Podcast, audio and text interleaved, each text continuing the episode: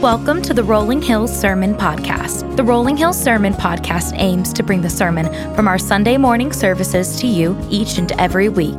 We are currently in our sermon series, Stories of Christmas. In this series, we are walking through Luke 2 and the stories of different people who played a role in the Christmas story. From Mary and Joseph to the shepherds and the Magi, each of these stories will culminate in the birth of Jesus. So join us as we share the stories of Christmas.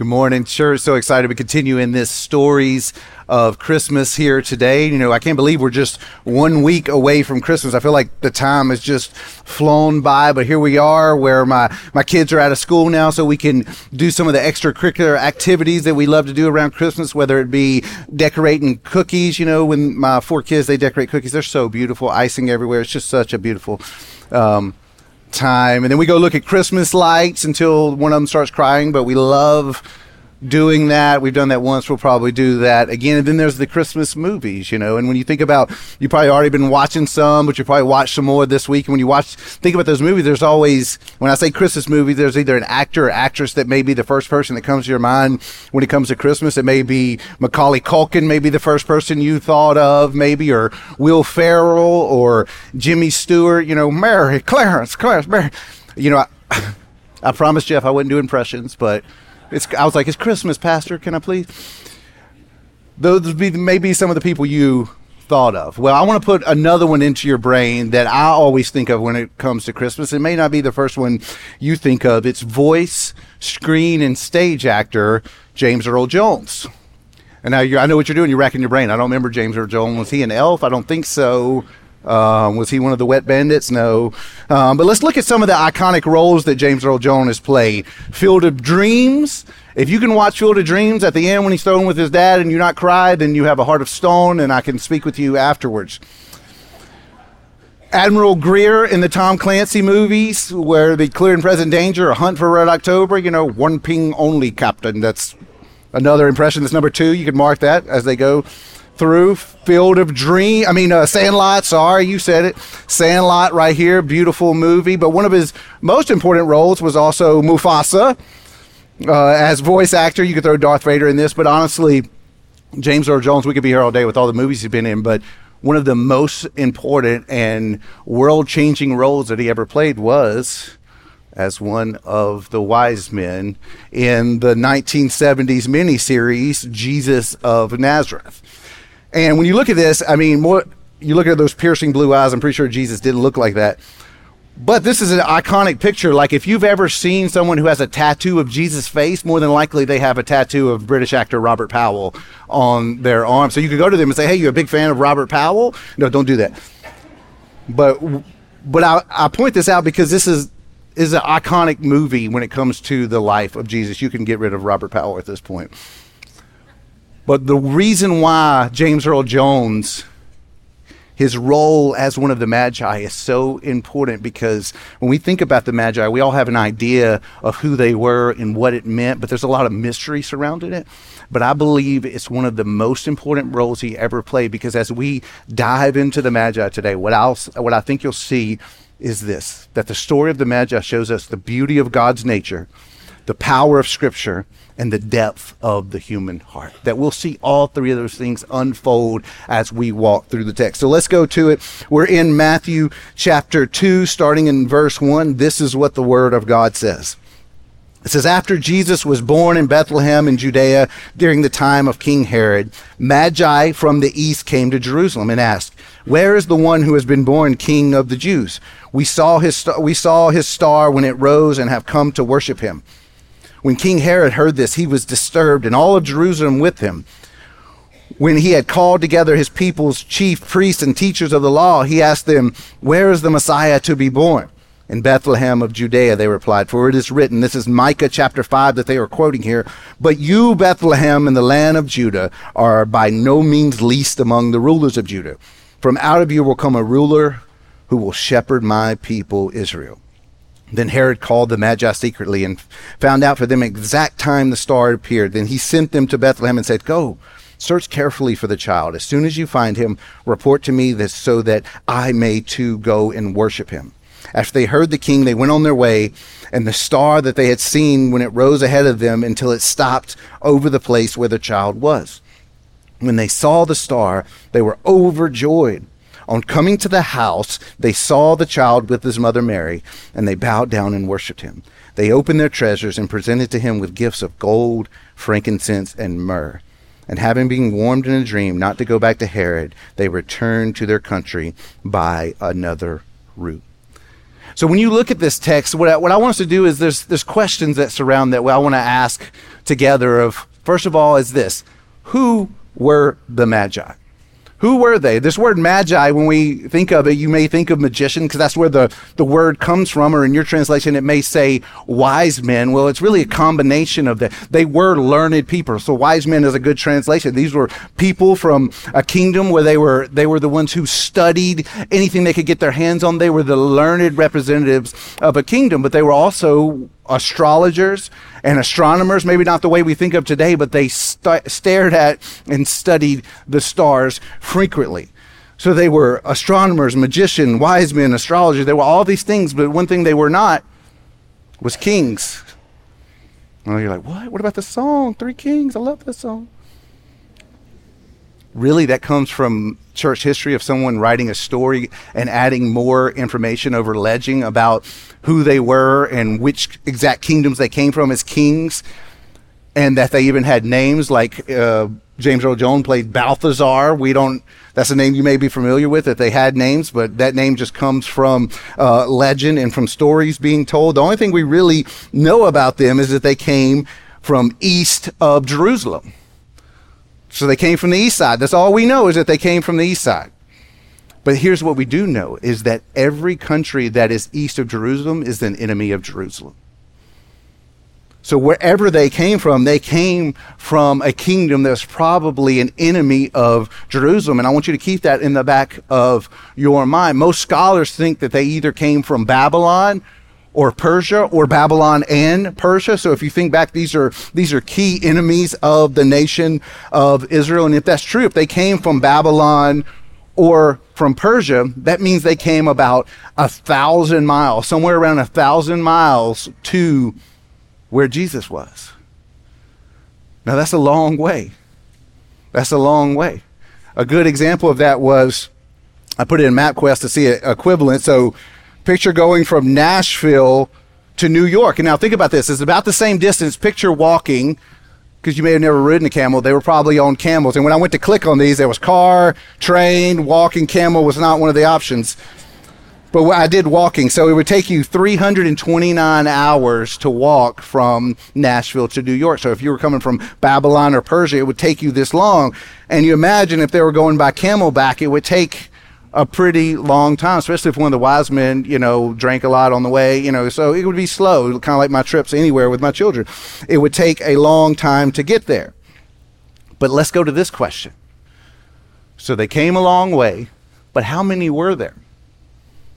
How many were there? How many wise men were there? How many magi were there? Does it say in the text how many there were? No.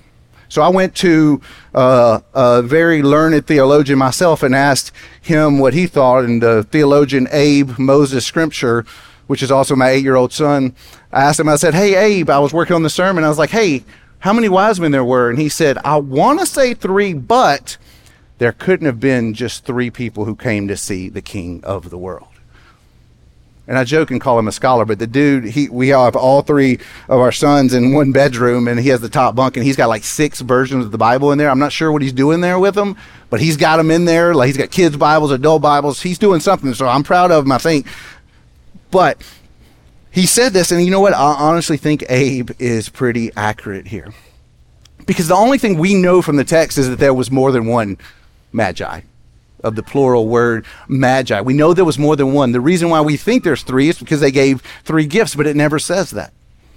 In fact, if this is true, and these magi were waiting on this king and they're coming and they're so excited about it. In fact, it says they were overjoyed when they saw the star. And that's a pretty treacherous trip. It probably was more, even if it was three wise men, it was probably an entourage of a lot of people that came across. By camelback. They probably took a huge entourage to protect themselves, to feed themselves on this long journey. So, was there three? Maybe. Was there more than two? Is it all more than one? That's all that we know of how many there were. Most of what we know, like I said, is based on legends, from songs, from stories that are written. The other thing I want to ask is this How did they know? So we know we saw the star, but how did they specifically know? How did these um, more than one wise men know that what was going on in this time. So I want, I want, to give you an illustration. So there was a time in America when everybody would sit down and watch primetime TV. Before streaming ruined all that, we would, everybody would sit down at seven o'clock primetime and watch the same shows to where we all had a combined vernacular. Oh, this is before my time. I'm very young, but we would have had this combined vernacular of something they watched and we could discuss all that and then streaming ruined all of that. Now you can watch anything you want to all the time and binge it and gorge yourself in entertainment at any time. And you know somebody asked me recently they're like you know why didn't jesus come now instead of then so more people would know? And i was like i think it's the opposite. I think we would have missed him 100% the magi may have missed him because they were watching the golden bachelor and they were like what? Star i'm watching this. It's almost the finale and we'd be too distracted. I'm not making fun of Golden Bachelor, or maybe a little bit, but but we're so distracted we may have missed Jesus. But here's the thing there was no Netflix for the time of the Magi. What they did for their entertainment was stare at stars. They stared at stars. They stared at the cosmos looking for something. They were desiring that there was something coming. They didn't know what it was, so they would look to the stars and they had their singular focus. So when it came, they knew. When the cosmos, this is just so beautiful. Think about it for a second.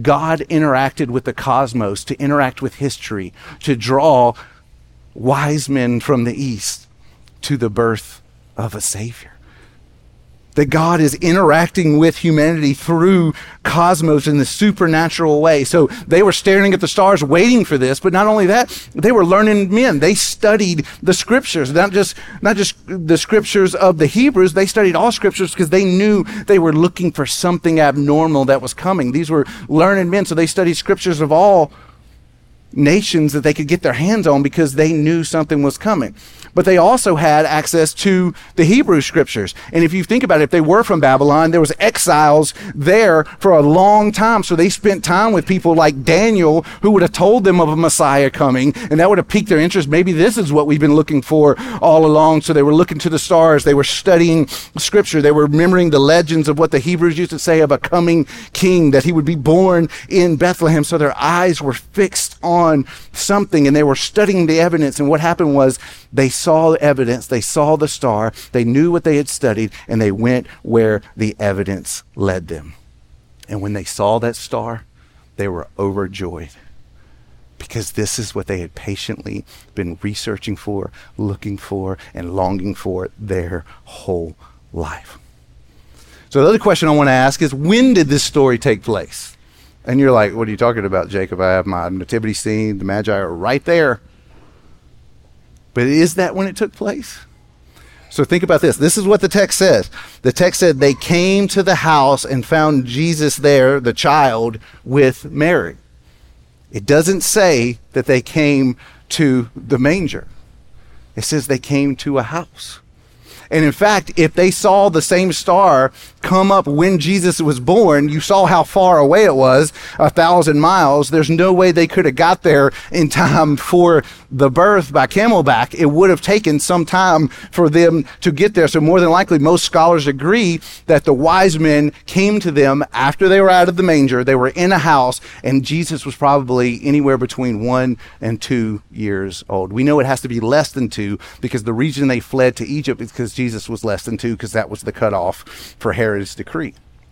So they fled later when he was still under two. So it was sometime between one and two, which means the Magi came and visited toddler Jesus. And I say that because I, like I said, I have four kids, 10 and under. I've had lots of toddlers in my house. I currently have a toddler, a two year old daughter, and she's the sweetest, most beautiful thing in the entire world. Little May, I love her so much. However, if you handed her a bottle of frankincense, I'm pretty sure she would look at it and then dump it directly out. You hand her some gold, she'd probably put it in her mouth. So I just, I don't know what that means. I don't think Jesus did all things. Jesus never sinned, but just some context of remembering that this is toddler Jesus at this point, that the Magi are visiting toddler Jesus. So all that being said, answering all those questions, if you want your nativity scene to be more biblically accurate, this is what I need you to do. Go home, take the three wise men, put them on the other side of the house, and when people ask you, where are the wise men? You say, well, they're on their way. and if you have a nativity scene outside, you take it and put them on the other side of the yard. They're on their way. And if you really want to be accurate, because it was probably a lot of them, buy a bunch of wise men, have a whole huge caravan of people coming towards your nativity scene. So that's a picture of the Magi for a second. But I want to I want to pause and turn to another character I think is going to be really important for us, and that is King Herod. So they go to King Herod, and we always ask the question why did they go to King Herod and not specifically to the house yet? Well, there's different beliefs about that. When you go to a star, is it giving you precise location at this point? They imagine that he would be in the the palace where the king currently is, where that's where the new king is. So they go to Herod. But the thing we, we know about Herod is this is that Herod is actually currently the king of the Jews.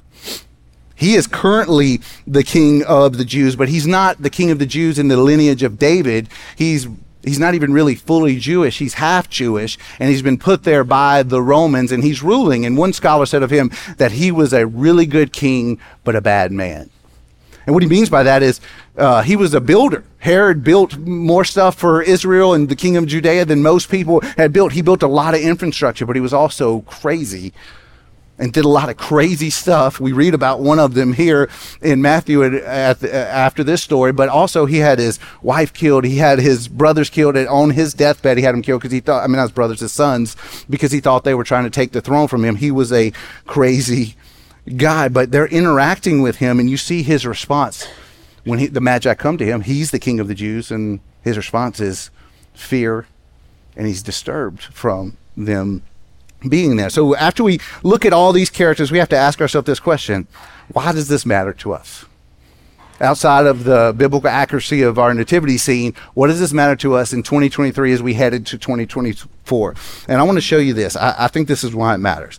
First, I want to see you the, Ma- the Magi's response. Uh, Matthew 2 1 through 2, it says this. It says, After Jesus was born in Bethlehem in Judea during the time of King Herod, Magi came from the east to Jerusalem and ask, Where is the one who has been born king of the Jews? We saw the star and we have come to worship him. So think about this. So he's, they're coming to the current king of the Jews and ask him, Hey, have you seen the new king of the Jews? I mean, imagine how you would respond. Like, new king? What are you talking about? Plus, he would have known in the back of his mind that there had been story of a Messiah, and they were like, is now? It'd be like somebody coming to my house and was like, hey, have you seen the person who runs this house? And I'm like, yeah, she's right there. Her name's Shanna. She, I can run anything by her you need me to. No, it, it would have been it would have been wild for Herod. Herod wouldn't have known what to do with this information. But here's the thing: he asked. He was like, where, where was the Messiah supposed to be born? He asked his people. What's wild is to think about this: Herod, who knew about the Messiah, the religious people that he had in his court, who knew about the Messiah, are six miles away from where they are in Bethlehem, and they have no idea. Yet the Magi from the east are there to worship. So the first thing I, I want you to see is this: is that this picture of the Magi illustrate the long redemptive arch of Scripture that stretches throughout history. Because there's so many prophecies, including the one in Micah 5 2 that's pointing to Jesus being born in Bethlehem. So many pictures of this holistic picture of Scripture. We can read just Matthew 2 and see the beauty of the birth of Jesus and the Magi. But when you see the holistic arc of Scripture that God has always been pointing to this moment, we see a better picture of that. We see a better picture. Think about this. So, Isaiah, the book of Isaiah was written hundreds of years before Jesus was even born, before the Magi. And look what Isaiah says. It says, Then you will look and be radiant. Your heart will throb and swell with joy. The wealth of the seas will be brought to you. To come, the riches of the nations will come. Look at this. Herds of camels will cover your land, young camels of Midian and Ephah, and all from Sheba will come bearing gold and incense and proclaiming the praise of the Lord. Isaiah was pointing to the Magi hundreds of years before the Magi were even born. showing us the beautiful arc of Scripture that God has always been working and moving everything to this beautiful moment of the Magi. That's why understanding the whole redemptive picture of Scripture is so important. That's why in 2024, our daily step is a year daily step. Read through the Bible the year at Christmas Eve. You'll be able to pick these up. And the reason why we're doing this is because, I mean, you may have heard me say this that it doesn't matter if you read the whole Bible in a year, it just matters that you read the Bible the whole year the most important thing is the habit of being in Scripture, but it's also, I believe that every believer once in their life should read through the holistic picture of Scripture. So we're going to do that together as a church so we can see that arc of history. But the, the thing you also see in this is so we see the redemptive arc through the Magi story, but we also see this. It illustrates the global expanse of the gospel because Matthew is a Hebrew writer writing to Hebrews, but the, one of the first things he shows the Hebrews is this this gospel is bigger than us. One of the first people to come and worship at the feet of the Jesus are Gentiles, Magi from the east. He's showing them that the gospel is bigger than just one nation. The gospel is all nations. He is the creator of all things, and that there's this global expanse that Jesus hadn't even spoke a word yet, yet the nations are coming and bowing at his feet. He hasn't even spoken a word. And I love this. This is so beautiful because in the Old Testament, we know of the exile of the Hebrews, but is when Babylon and Persia, if the Magi came from there, when Babylon and Persia come to worship, the exile is officially over that this is the hinge point in biblical history where Jesus is now the king, that the exile is over. When it says the lion will lay down with the lamb, one of those could be the lion of the enemies of Israel coming to worship at the feet of the lamb. And let's look at the scripture again and see what they did. It says, when they saw the star, they were overjoyed. They were leaping with joy for seeing this. They came to the house. They saw the child with his mother. Notice it doesn't say baby, it says child. And they bowed down. And what did they do? They worshiped him. They humbled themselves before Jesus. They fell at his feet. And honestly, this is our model as well. This should be how we respond to Jesus. Look, and they brought gifts. Look at the gifts they brought in, uh, in 11. It says, Then they opened their treasures and presented them with gifts of gold, frankincense, essential oils, and myrrh. You, that was a joke I slipped in there. So they they gave these gifts. And I love that there's a beautiful illustration that says, you know, maybe the gold represents his deity. That they came and brought him gold because that represents who he was, that he was God, King of the universe, that the incense represented the fragrance of his life and ministry. And then the myrrh represented his sacrifice and death because myrrh was a oil, I mean, a, a substance used for embalming so maybe it represents death, and maybe it did. That is a beautiful picture. We don't know that for sure, but one thing we do know is at the very least, these gifts represented great wealth. They may not have been kings, but they were kingly. They came from kingdoms with great wealth, and they came and laid that wealth down at the feet of Jesus.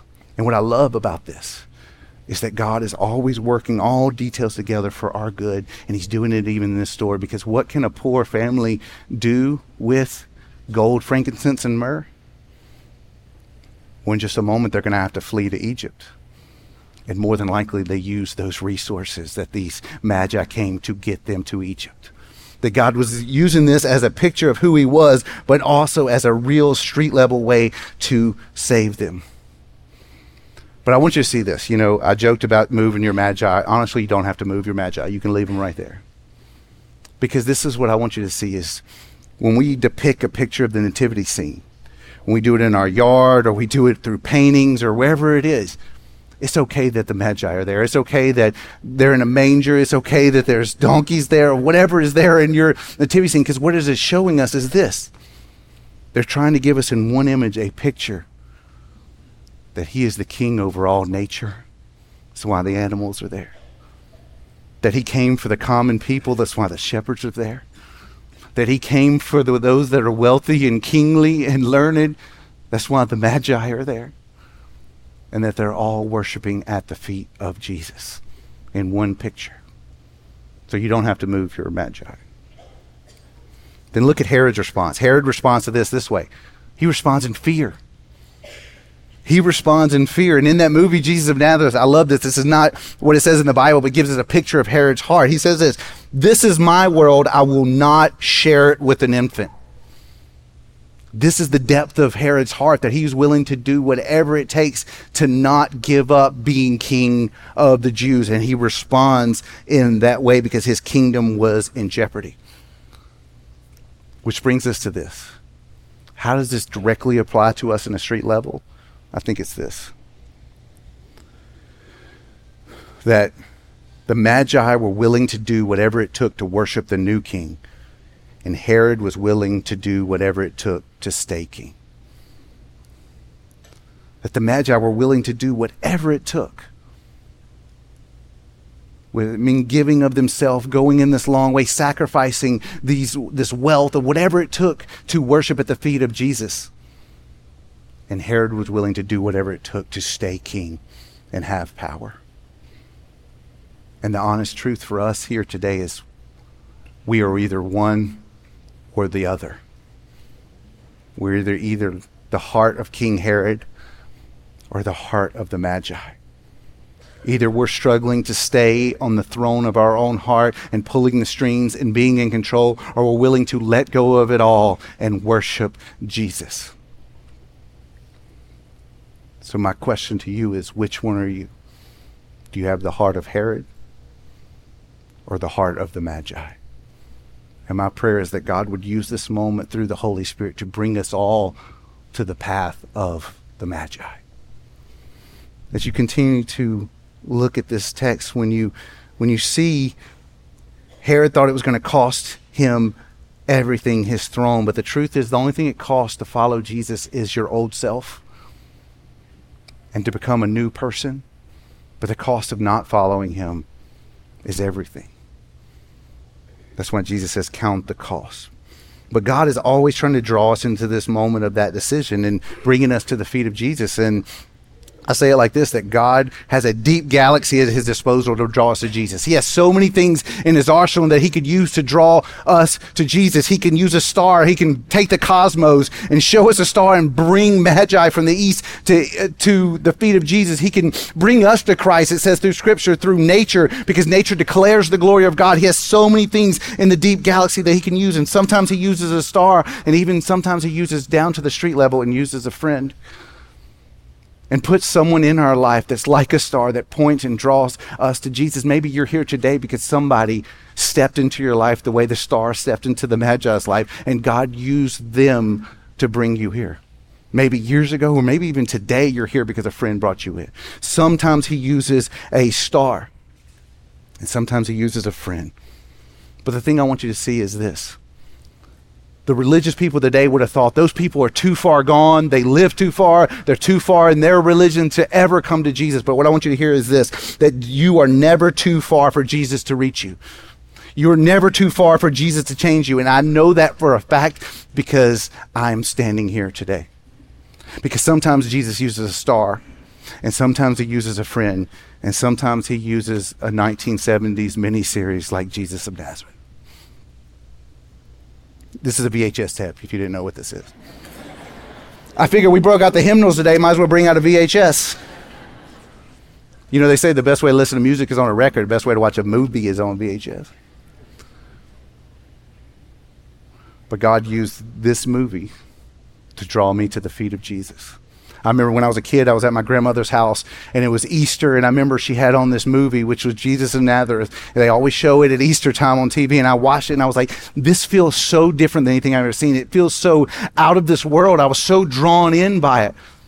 But I spent the most of my life as the throne on the throne of my own heart, as the King Jacob, ruling and manipulating, doing everything until I got to my 20s when I was living so much in sin, living so much in darkness. But for some reason, I was searching for something greater than myself. I was so lost and so empty, and I wanted to search. And I remember a movie that I saw at my grandmother's house. So I went and found Jesus of Nazareth, and I would, if I watched this one time, I watched it a hundred times. And I watched it over and over and over because it was I was searching for purpose in the world. I was searching for something. And this is one of the tools God used to draw me in because I watched and I saw who Jesus was and I saw he had crystal blue eyes, not really, but I was watching it and they it's pretty it's pretty holds to the gospel. It takes some narrative liberties, but it, it, drew me in, and what it drew me to do was go to Scripture and say, "Hey, is this movie accurate? Let me see what Scripture says about Jesus." So I went. God used the movie to draw me to Scripture, and Scripture took me to Jesus, and Jesus allowed me to come to His feet and humbly give everything and worship Him. And I've been doing it ever since, humbly trying to stay at his feet and worship. And I was searching for purpose during that time. And I was listening to a podcast recently. It was about happiness, but it had a purpose test in it, a two question purpose test. Let me show it to you. The first question is this Why am I here?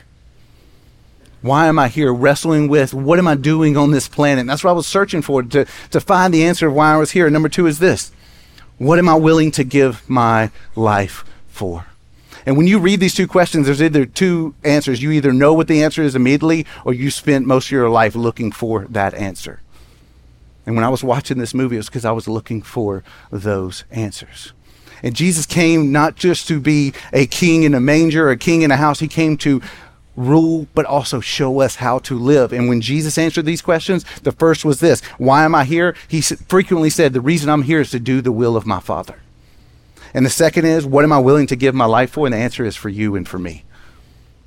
So as we come and we seek to follow Jesus and worship at his feet, the answer should be for us is why am I here? To serve at the pleasure of the Father, the God who created me. And what am I willing to give my life for? Him and all of his people. That our heart should be that, that we're willing to respond the way Jesus did. Because this is true, that we have a greater picture than the Magi, the shepherds, or even the prophets could even hope for. Jesus even said that people long to hear what you hear and see what you see. That the prophets, what they prophesied, they would long to see the Messiah coming. We have the story greater than the Magi because we have the story of the Magi and everything that follows. We have church history. We have a greater picture. And the only thing, the only response that we can and should have is to humbly fall at the feet of Jesus and give the whole of our lives to worship. Because this, Worship directs the adoration of our hearts, and what we love changes us.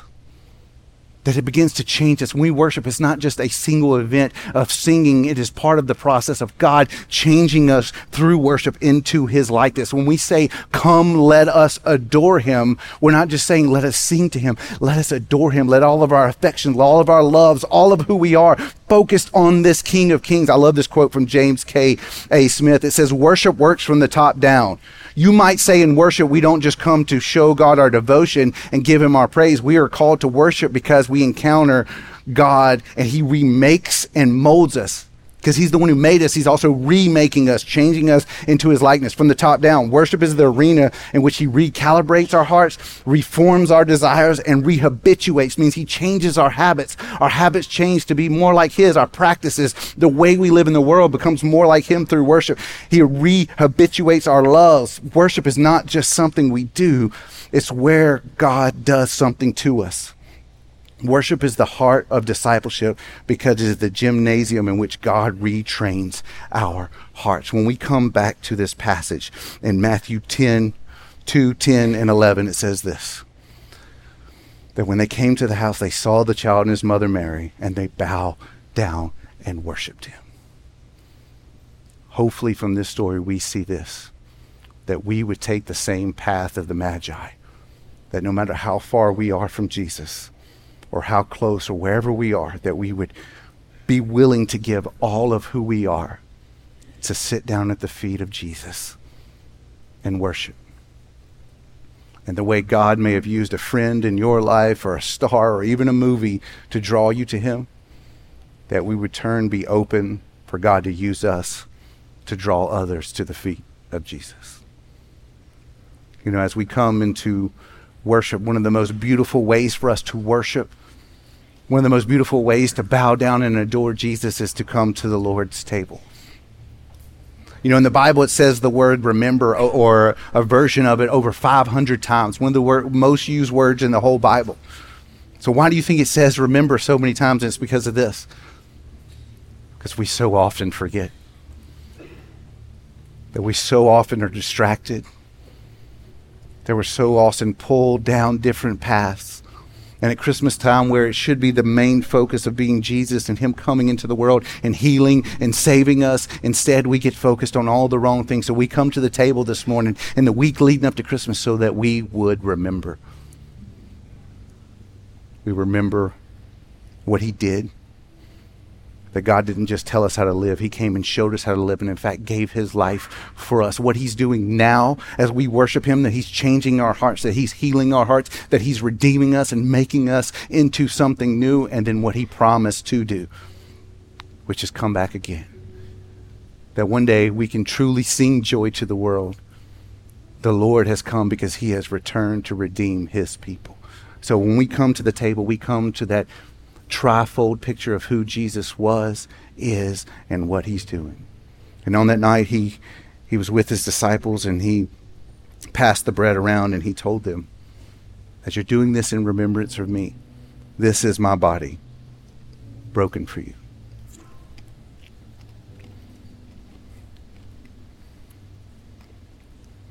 And on the same night, he passed the cup and said, This is my blood spilled for you.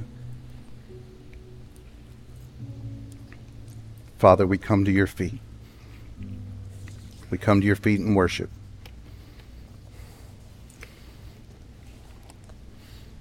We love you.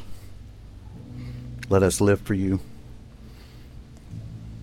Let us be sent by you to a world that desperately needs to know about you. And we ask this in your name. Amen. Thank you for listening to the Rolling Hills Sermon Podcast. Be sure to share this episode with any friends and family in your life who may benefit from it. And make sure you're subscribed and get notified so you never miss a sermon. If you're interested in learning more about Rolling Hills, download Church Center, our Rolling Hills app. Follow us on social media or visit our website at rollinghills.church. The Rolling Hills Sermon Podcast is a part of the Rolling Hills Podcast Network, available on Spotify, Apple Podcasts, and Google Podcasts. Thanks for tuning in.